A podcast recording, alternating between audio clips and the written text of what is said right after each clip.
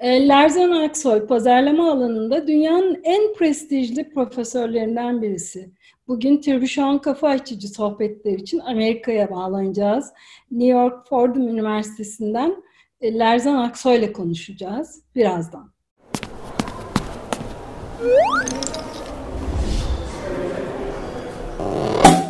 E, hocam siz ağırlıklı olarak müşteri deneyimi, müşteri memnuniyeti ve sadakat konusunda çalışıyorsunuz. E, ilk olarak bu iki, içinde bulunduğumuz süreçle ilgili konuşmak istiyorum. E, biraz önce saydığım bu üç alanla ilgili bu süreçte yaptığınız herhangi bir araştırma var mı? Ya da e, belki siz yapmıyor olabilirsiniz ama dikkatinizi çeken yeri, yeni araştırmalar var mı?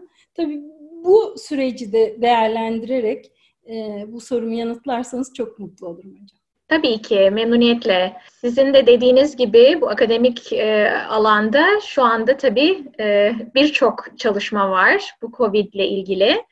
E, herhalde bu son bir aydır özellikle e, çok fazla görüyorum.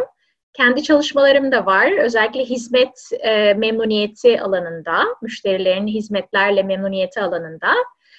E, ve e, elimizde e, şu anda tabii çok e, veri yok. Hiçbir akademisyenin elinde çok fazla veri yok. Ama yavaş yavaş toplanıyor. E, bizim e, çalışmamız özellikle e, bu COVID'in e, kontak açısından, fiziksel yakınlık açısından, e, müşteri değişik endüstrileri nasıl etkileyeceğini e, öngörmeye çalışıyor. E, turizm nasıl etkilenecek? Ya da şey perakende nasıl etkilenecek? Ve bu etkilerin üzerinde müşteri memnuniyetinin üzerinde nasıl bir etki olacağına bakıyoruz. Ve güvenin özellikle ne kadar önemli olduğunu öngörüyoruz güven ve güvenlik iki tane bence çok önemli unsur müşteri memnuniyeti ve müşteri deneyimi alanında e, gelecekte çok çok daha önemli e, olacağını e, öngörüyoruz. Peki bu dönemde böyle dikkatinizi çeken işte e, hani araştırma verisi olmasa bile gördüğünüz, sezdiğiniz hani müşteri memnuniyetini ya da insanların sadakatini e, hala koruduğu e, şirket profilleri nasıl profiller? O konuda var mı elinizde herhangi bir çalışma? Evet, yani gördüğümüz bu bahsettiğim güven, yani müşterilerin e, şirkete ve markaları duydukları güven e, birçok e, şirketle sarsıldı maalesef. E, ve bunun sebebi de e, biraz önce bahsettiğim gibi bu e, şirketlerin ve markaların müşterilerin e, iyiliğini ne kadar düşündükleri ve çalışanların da iyiliğini ne kadar düşündükleri çok e, önem kazandı. Ee, ve işte Amazon'da mesela görüyoruz özellikle şirket verileri dediniz. Bu e, gazetelerde ve magazin e, ve haberlerde gördüğümüz Amazon özellikle mesela çok büyük e, tepki gördü.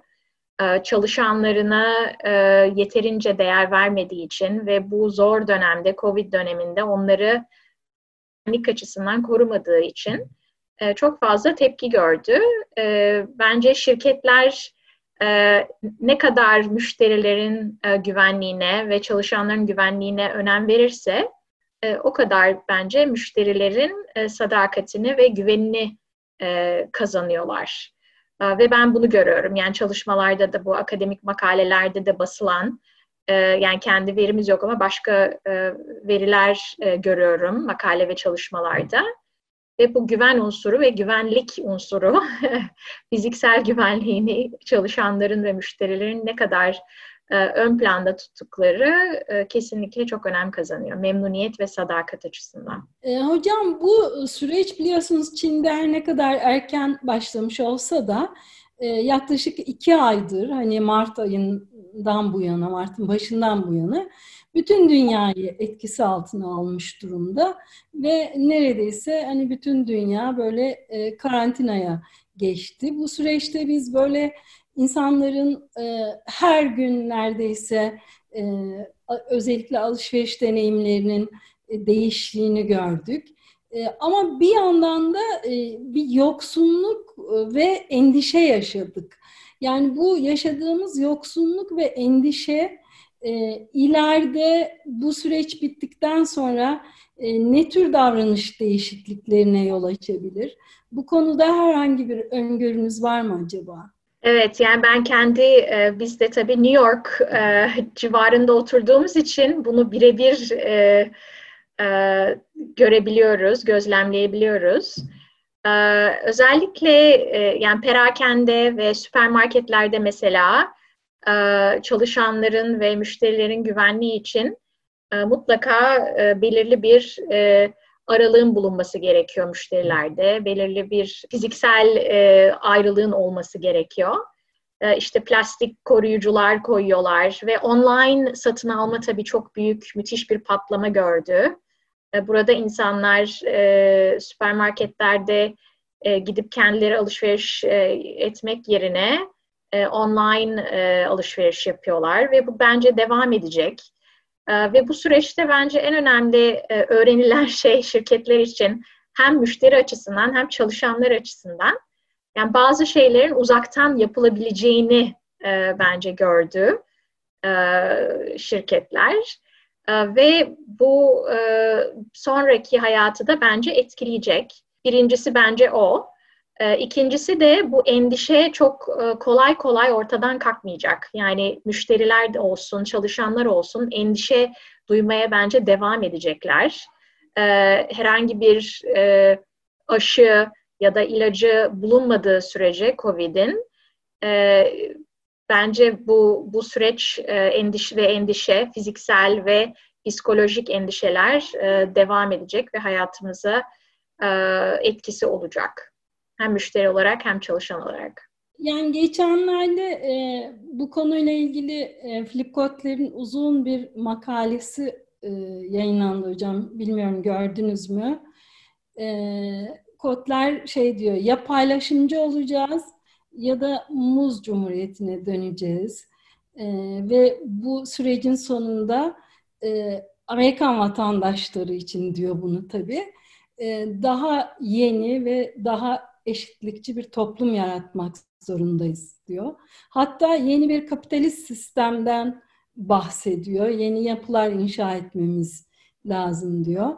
Siz e, buna ne kadar katılıyorsunuz?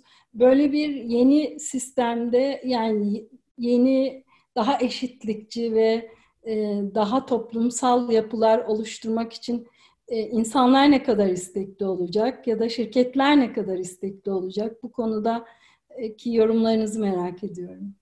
E, söylediği e, Kotler'in e, fikirlerine çok e, katılıyorum. Kesinlikle kapitalizmde bazı temel değişiklikler olacak. E, ve bence en önemli değişiklik şirketlerin ve markaların sürdürebilirlik e, fikrini çok daha ön plana çıkarmalarını bekliyorum. E, bu bahsettiğimiz ESG, e, ESG dedikleri metrikler şirketler için çok daha önemli olacak. E, mesela çevreye önem verme e, ve özellikle üretim e, zincirinde, tedarik zincirinde e, müşterilere bu üretim zincirlerinin hepsinde temel olarak çevre ve çevreye önem verme çok daha ön plana çıkacak şirketler için. E, ve sosyal olarak da e, insanlara önem vermek, etrafımızda çalışan e, kitlelere, e, cemiyetimize geri verme gibi sosyal unsurlar çok daha ön plana çıkacak bence ve şirketler bu değişime adapte olmak zorunda kalacaklar. Ee, yine hocam hem Kotler'in hem de Harari'den yani e, Harari de diyor bütün sistemler çöktü, kapitalizm de çöktü ve insanlık bunun yerine herhangi bir sistem koyamıyor ne yazık ki. Hazır bir sistemimiz yok. Yine kodlardan da okuduğum kadarıyla yani şimdiye kadar e, bu e, kurulan sistem hep tüketim, tüketim, tüketim. Hatta o kadar tüketim odaklıydı ki hani vatandaş kavramını unuttuk ve şirketler olarak tüketici e, demeye başladık.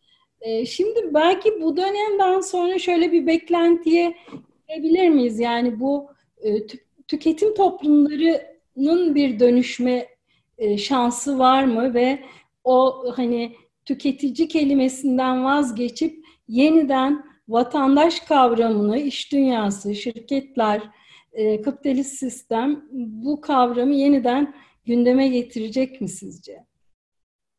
Evet, kesinlikle katılıyorum. Yani Yuval Harari biliyorsunuz bunu çok uzun zamandır söylüyor zaten kitaplarında ve konuşmalarında. Ee, ve bence bu değişim kesinlikle olacak. Ee, çok daha hani vatandaş e, bakış açısıyla e, bence şirketler e, işlerini devam, işlemlerini devam et, e, devam edecekler. E, ve biz tüketiciler olarak da bence çok daha bilinçli olacağız. E, yani tek bir örnek vermek gerekirse hani bir endüstri, e, benim de üzerinde çalıştığım e, e, giyim endüstrisi. Biliyorsunuz giyim, giyim endüstrisi ve dünyanın en büyük hani kirlilik yaratan endüstrilerinden bir tanesi. Ve bu fast fashion dediğimiz hani çabuk değişen ve üretim e, dizaynlarının çabuk hemen değiştiği, el değiştirdiği e, bir sistem bence artık e, çok daha azalacak. E, çünkü tüketiciler de çok daha bilinçli. Yani biraz önce bahsettiğim hani sürdürülebilirlik, sustainability fikirleri çok çok daha ön plana çıkacak. Bu yüzden bence şirketler sadece değil, tüketiciler de çok daha bilinçli karar verecekler. Ve kesinlikle katılıyorum. Çok daha bence e, iyi düşünen, e, daha iyi karar veren bir toplum olacağız, tüketici toplumu olacağız.